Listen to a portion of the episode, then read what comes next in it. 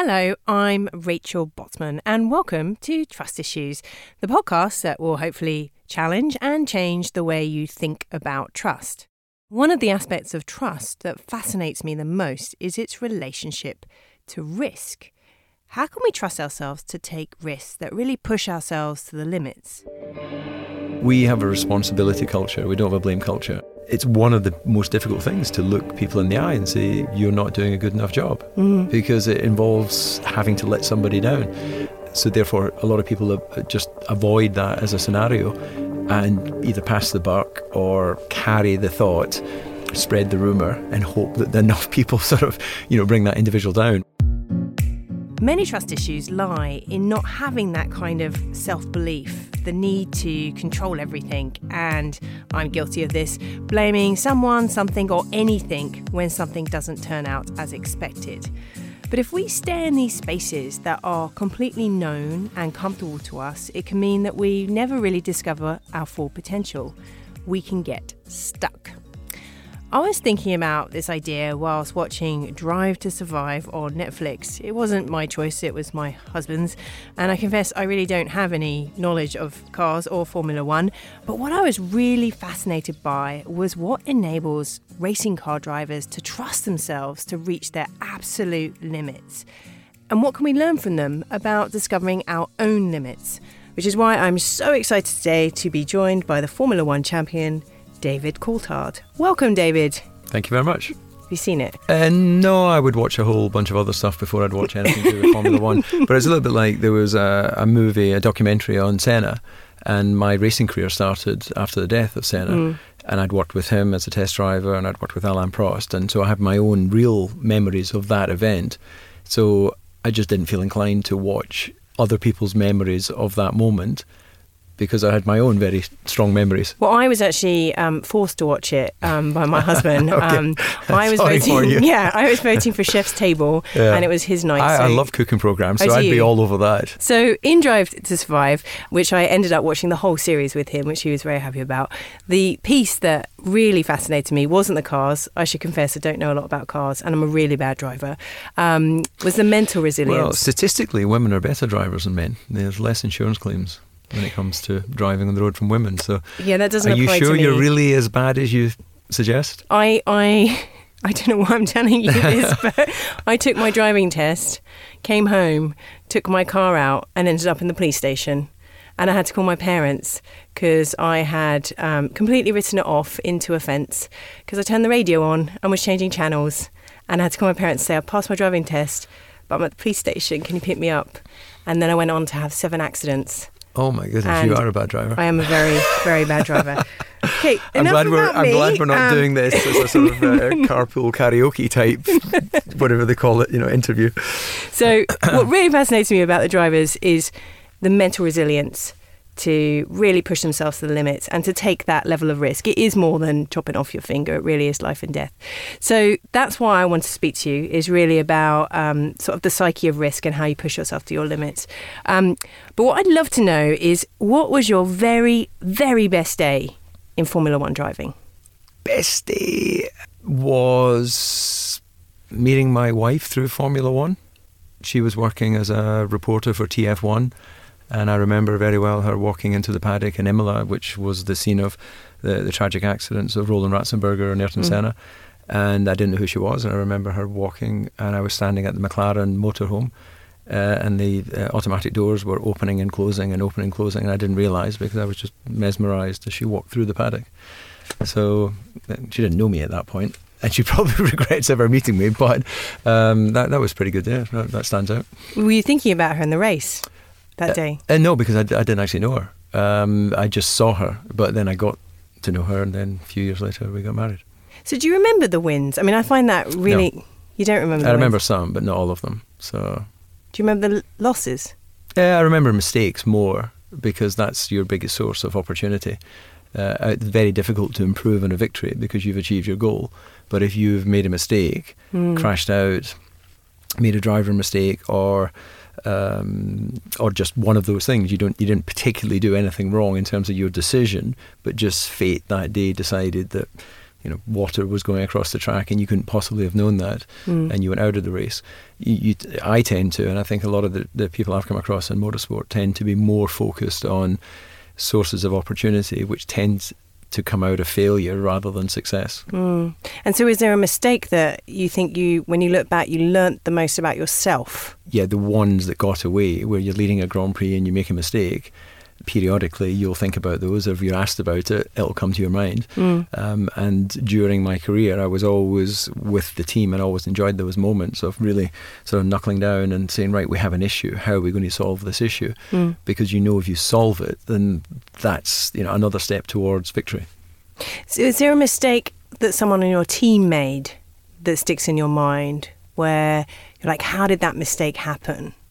Um, I don't ask the question, how did it happen? Because I know how it happened because you go through the analysis. And there was a testing crash in Silverstone in 1995 uh, where I had a steering issue, crashed and got knocked out. And I remember coming round and looking at my watch.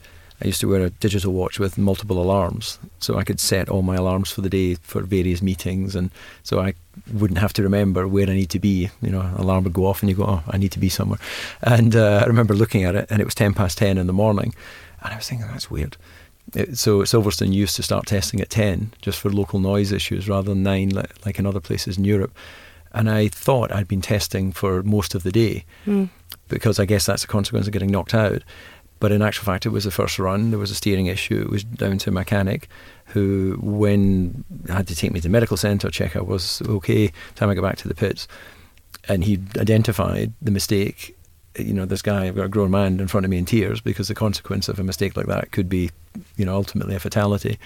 And I remember Frank Williams coming to the the circuit as well. He didn't normally go to tests to sort of you know make sure that everything was in hand.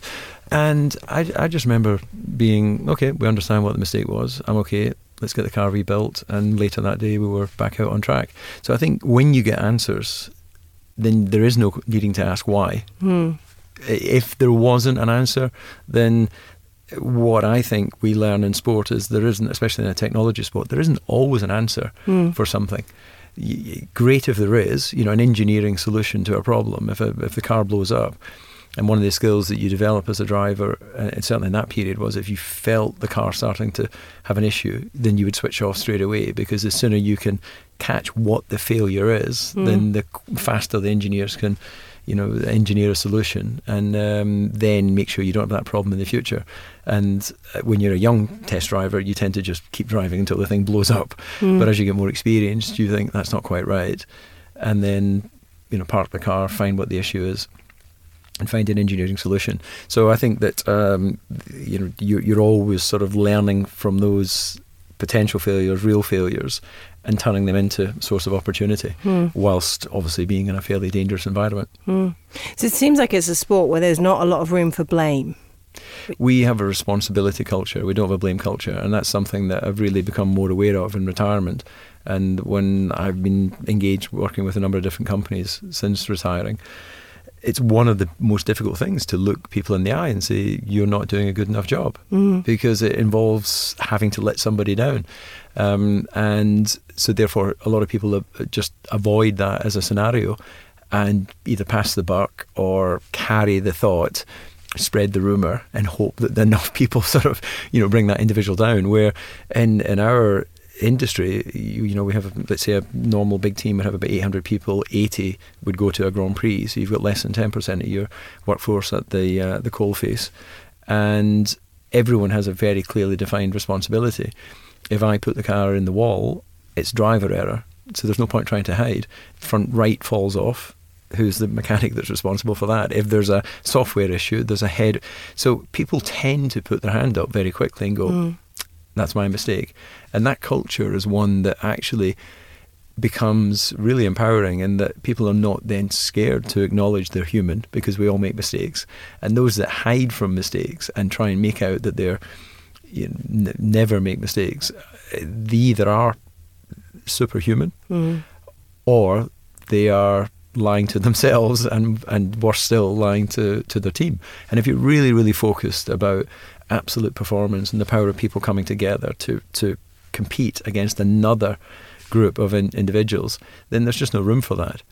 And uh, that's why I think that when you find that magic of people together where you can go, look, sorry, that was me. I know I did that same thing yesterday.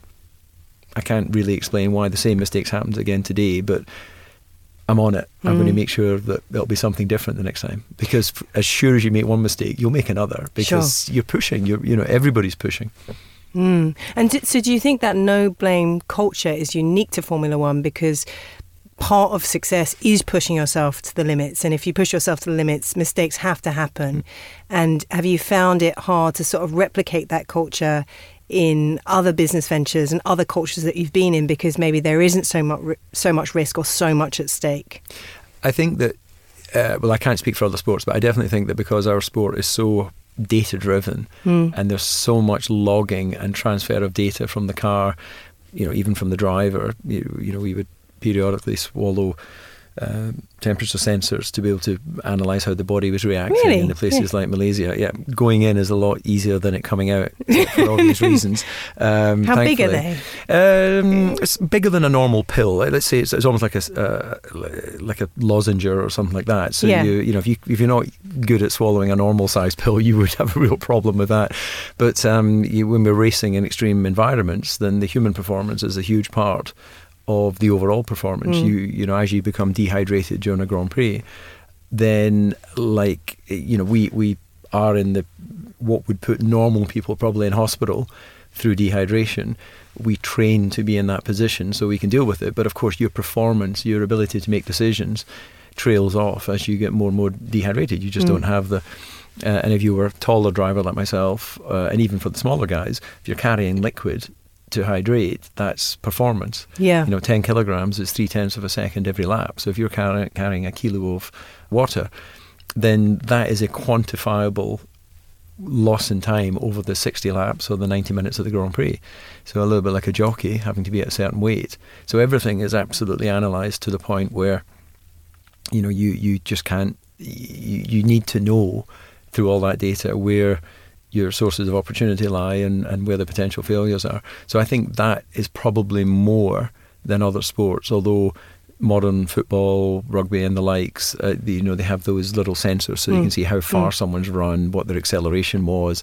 You know, you, I guess you can't hide on the football field anymore being a lazy striker, you know, not running for opportunity because they'll see afterwards, you know, the, the midfield will be able to say, well, look, you know, you only ran half a mile. Yeah. The other striker did a mile and a half. What chance can we ever find an open space to pass you the ball? I Mm. suppose. I don't play football, but so I think that data means that there's less places to hide, and you either embrace that, and therefore that becomes the culture of responsibility, um, or you you don't embrace it, and you'll get found out, and you'll eventually get moved along.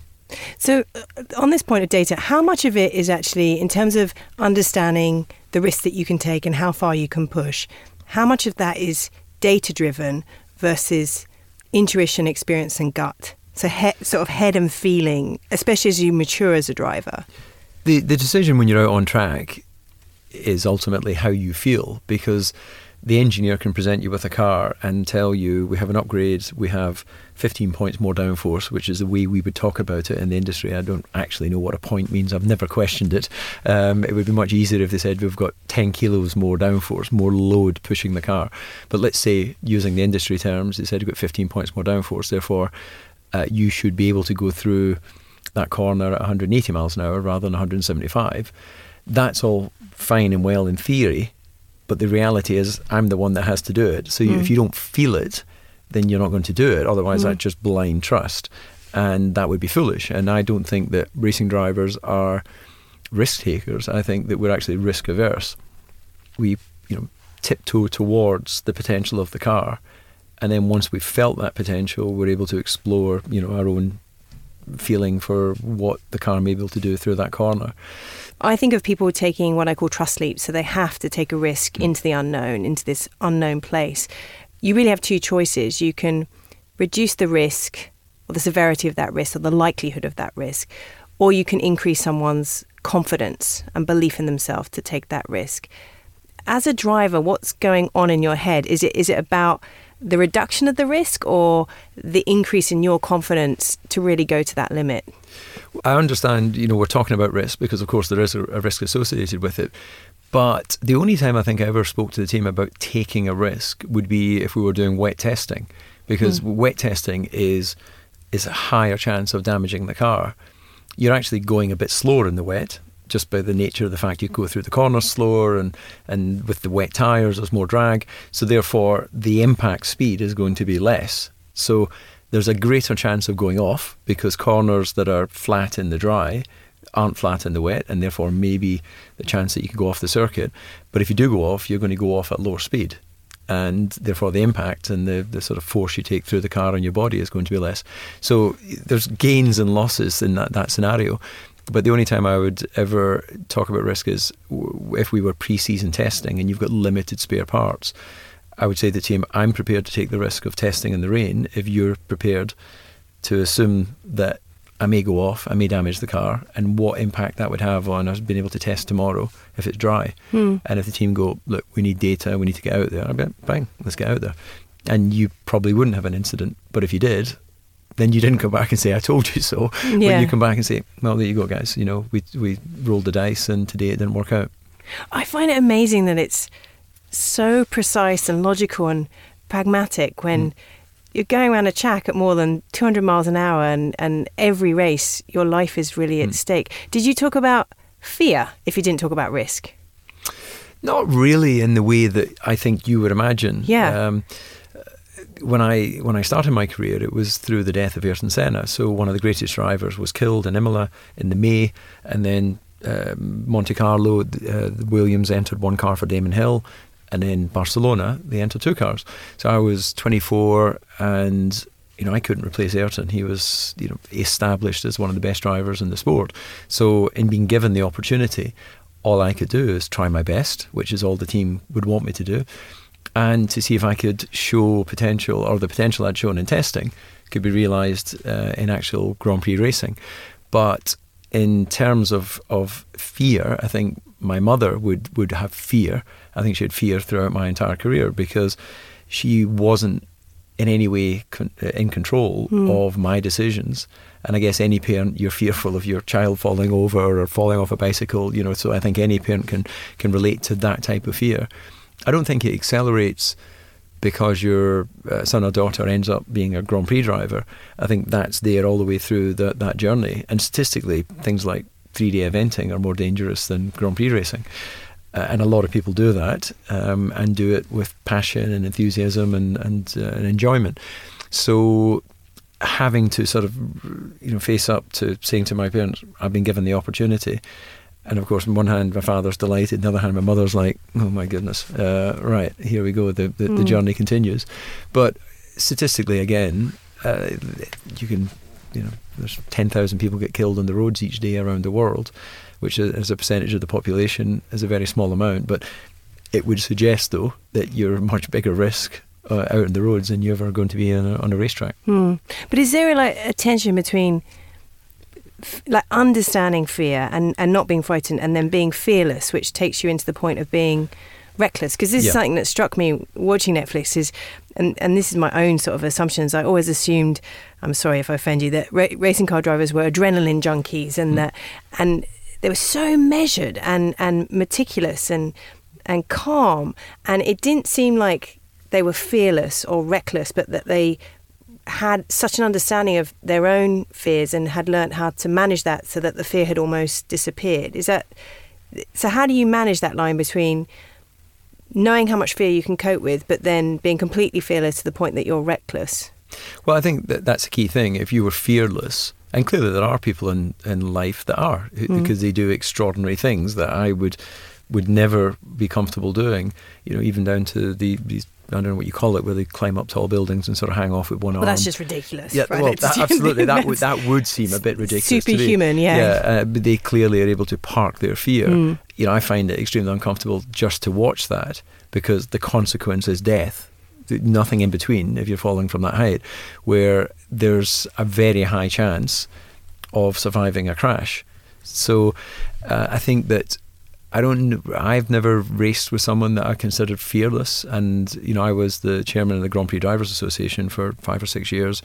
With Michael as a co-director, Michael Schumacher, um, and he in that environment, everyone spoke very openly about mm. things they might be concerned about. But it would be a curb on the track that could launch the car. It would be little things like that. It was it wasn't oh we're not going to race in Monaco because if you make a mistake you hit a barrier.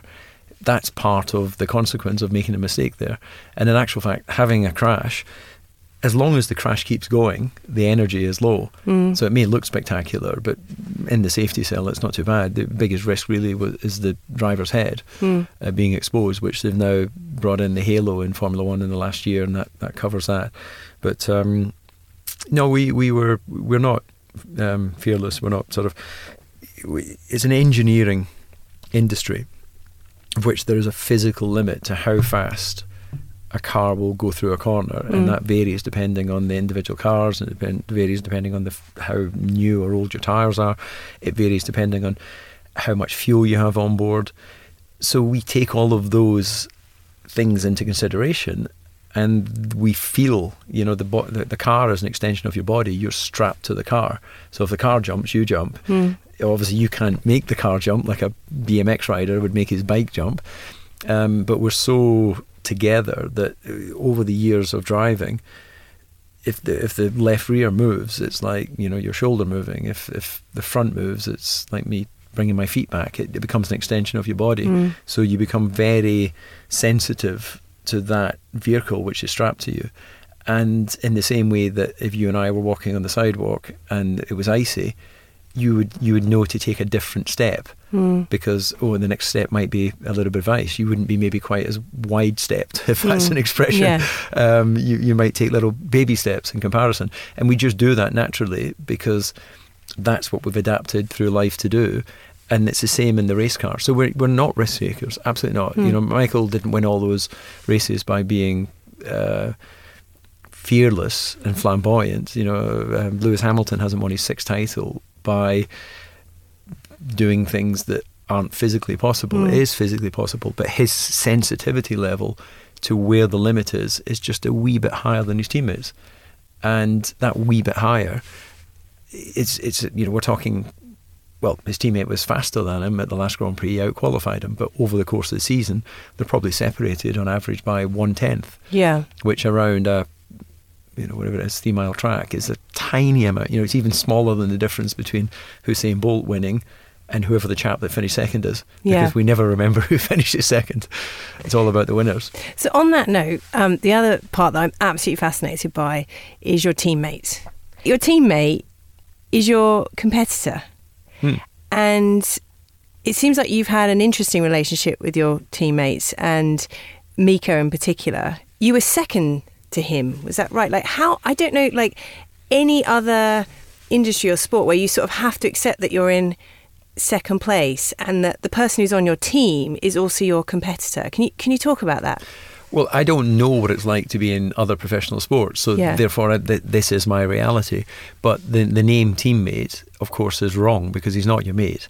Uh, his success is your failure because you all want to win. And if, if, if, you know I'm having success, my teammate's having a bad yeah. day because clearly two people can't win. So it is a, a bizarre one. Mika and I were teammates for seven years. And I think, I, I don't know off the top of my head, um, this isn't exactly correct or not, but he was, I was in front of him in the championship three times, and he was in front of me in the championship four times, or I was in front of him four times, he was in front of me three times. But crucially, he was in front of me the two times that the car was capable of winning the drivers' championship. So we won a constructors' championship together, but he won the drivers' championship, and I finished second. So I don't lose any sleep over that. The goal was to try and win equally, the goal was to race at the highest level and find out how good I was. Mm-hmm. And, um, you know, on reflection, I can say I was good enough to be there, I was good enough to win races, but I wasn't good enough to win championships. And therefore, journey completed. That was the first phase of my life. And then you move on to, to the next things, which is less publicly uh, competitive. Mm. But yeah, it is. It's a, it's a weird scenario because you speak very openly about the car and about the engineering challenges because you need to you need two heads to drive forward the development of the car.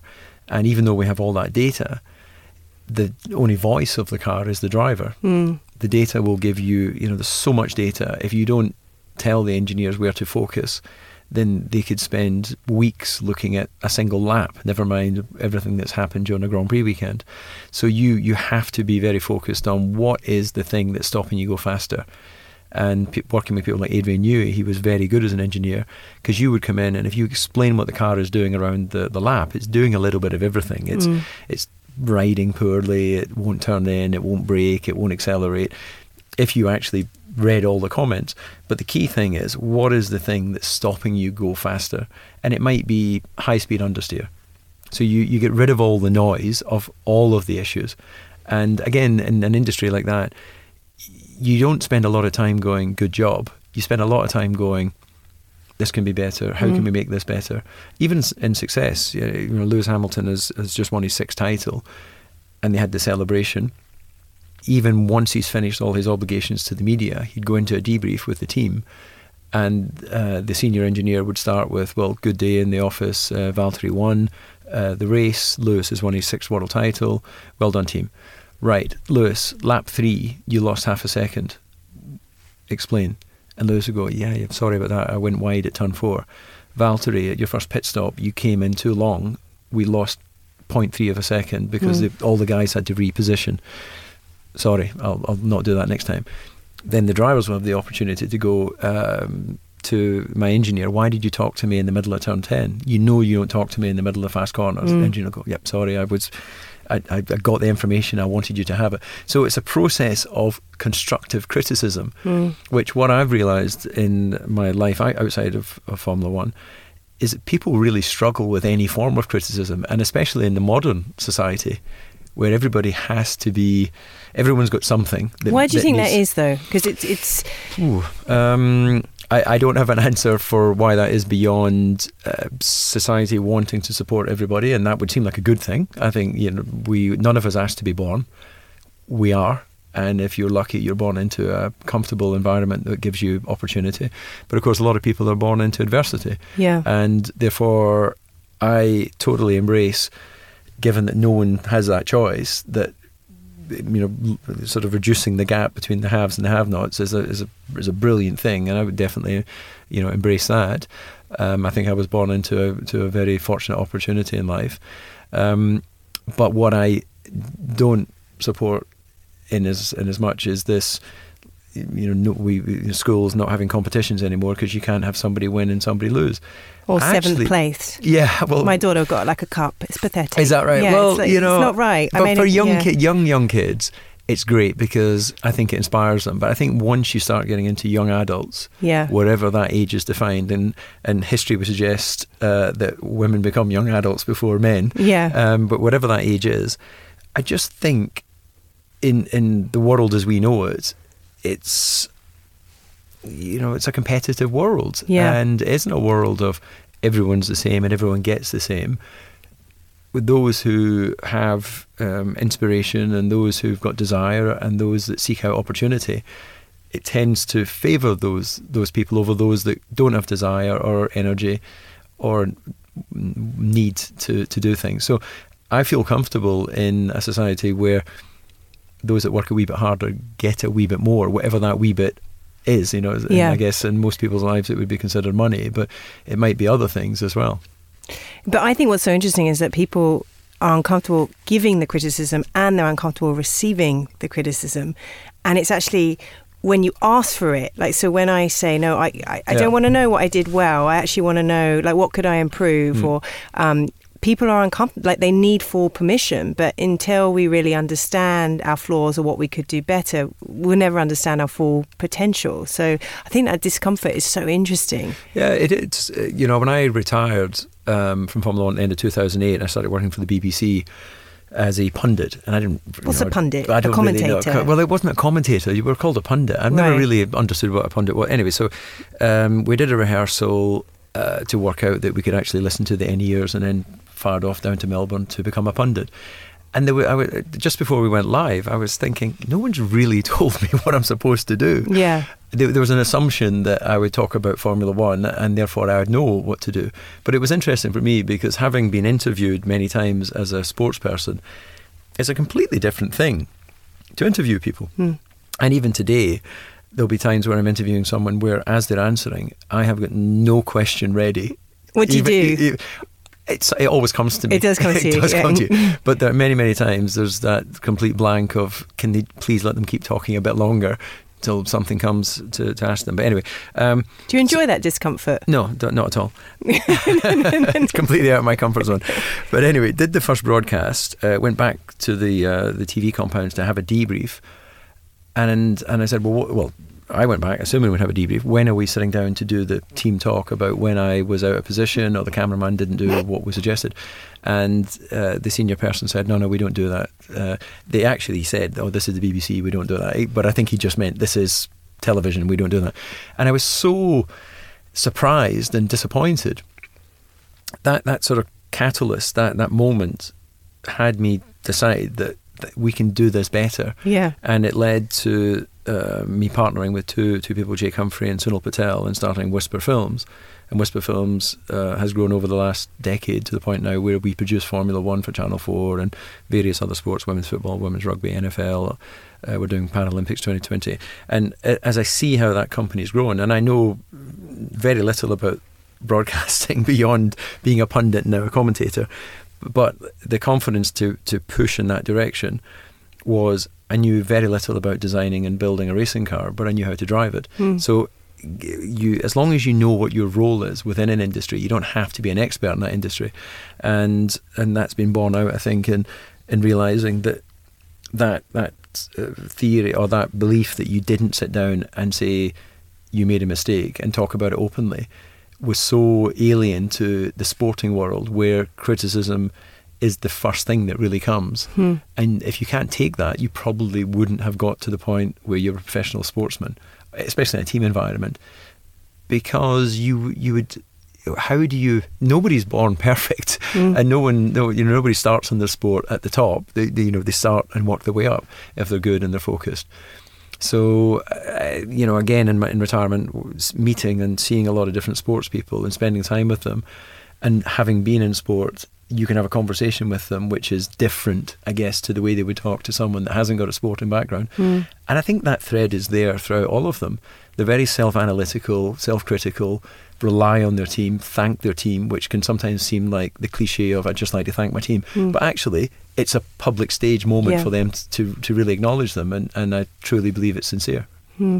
So, just on retirement, you retired 2008, end of 2008. and your son was born that year. Did that play a role? Like, did that change what was at stake? I knew I was stopping uh, before he was conceived, and I believe he was conceived at the Australian Grand Prix, and I really put my back into it um, with a desire to want to be a to be a father, which um, With the woman that you saw on the track? yeah, with Karen, yeah, yeah. my wife, and um, so again, because I was determined at that stage to become a father, I Mm. think that has an effect on Mm.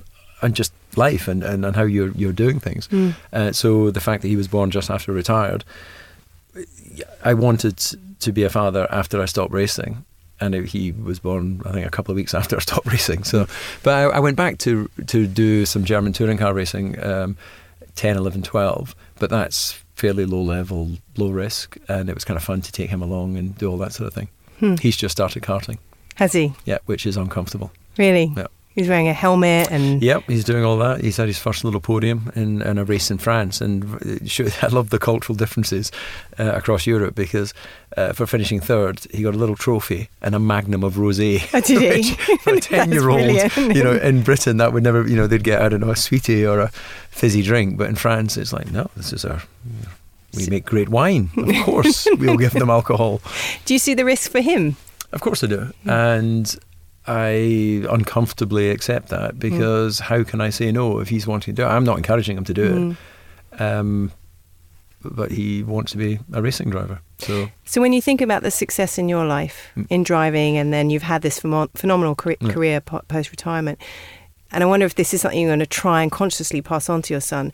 Do you think so much of about that has been understanding yourself, constant improving improvement, where the mistakes are made, so you can keep pushing things to the limits? Is that something that rings true? And, and how do you pass that on? The, the benefit of youth is you don't know what you don't know. And so when I started in my professional career, I was youthful. And of course, today I'm 48 um, and, and I assume more than halfway through my usable life. Um, so in retirement, it's given me the chance to, in other business and doing what I do to do today, to be more. I'm still involved, but I'm looking slightly more from the outside, and you see things that you wouldn't have seen when mm. you're tro- totally focused on, as you should be, on achieving uh, success. So that journey, and then having the opportunity to go and work with different companies and and talk to them about risk or to talk to them about teamwork, then uh, a couple of years ago, I decided to put those thoughts down. The, the uh, author that I worked with on my biography uh, in 2007, Martin Roach, I approached him and said, Look, I've, I've worked various scripts that I've used over the last seven or eight years. Is there a way, because you're good at writing books and I'm not, is there a way we can compile this? We can put it into sort of life lessons that isn't just about being a racing driver, particularly, mm. but of course there'll be many of the examples that are through racing. And the, the, desire to do that was actually born out of if I had had that knowledge when I was 24, I think I would have made a lot of better decisions in my in my career. And having a son, um, I thought this could serve as a sort of you know this is what I learned, and these are the the, the, the things um, or the or the way I make decisions. So that, so anyway, the, the, we got this book out called The Winning Formula, which is kind of a nice name, I thought. Yeah, and, it's a great uh, name. And that, that has a lot of examples in there. So what I would say to, to our son today is that there's someone else out there with the same talent as you. So what's going to define success or failure for you is how hard you work. Mm. And if you don't work very hard, then it's logical the same talented person who works a wee bit harder should, in theory, get better results. So it's, it's in your hands. The, the natural talent will be what it will be the opportunity will be created. But in the end, you've got to drive the cart. We can't drive it for you. You've got to work on your fitness, and it's not a you know I'm not, I haven't got him training or doing anything like that. Mm. but I'm just explaining this to him now because I I remember having conversations with my father when I was you know around his age and I was a teenager, and I still remember a lot of the, the things he advised me at the time, which I've used in my own journey, and uh, some of the things he said, which are are not relevant to, to, to what we do today. So you just ignore those, and that's the way society evolves, and you know, people, families hand the baton from one generation to the next. Yeah, well, I think it's um, it's a really good note to end on because I have a similar belief that one of the most powerful things you can give your children is self belief and the belief that it really is in your hands. It's not circumstances or blaming the rest of the world when things don't turn out the way that you expect or the way that you want. So I could ask you a million more questions and advice on how to become a better driver. Um, don't ever get in the car with me. Not that it's ever going to happen. But um, thank you so much for your time, David. I really appreciate it. Thank you. When I was talking to David, what was going on through my mind was the conversation I'd had with Ant Middleton and then later on with Adam Grant. With Ant, he spoke so much about a quest really to really discover his own limits, to understand sort of the makeup of fear so that he could become comfortable in that space and see how far he could go. And David was talking about something similar. I mean, the fact that he doesn't even think about risk or see the sport as risky is amazing to me. And then the link to Adam was that you have his obsessive quest for feedback, and that as he gets more successful, it becomes harder and harder for him to receive criticism. And we heard that from David in terms of, you know, how in Formula One this is, is part of their culture, it's part of what makes teams successful. But as he's left the sport, he's discovered that it's really hard for people to receive and give criticism but he understands that it's in that space of feedback where he will discover the most about himself and that he learns more from his mistakes than from his successes and that he's applied that on and off the track. And the thing that will really stick with me is that he doesn't remember the wins and the victories, he only remembers the mistakes. If you enjoyed the show, I'd be super grateful if you could spread the word by leaving a review on Apple Podcasts. It really helps other listeners find us. Rachel Botsman's Trust Issues is co written and co produced by Phoebe Adler Ryan and mixed, mastered, and edited by Matt Hill. The theme song is Happy Life by Freggie, and the show is made possible by the brilliant team at YMU. See you next Monday for another episode of Trust Issues.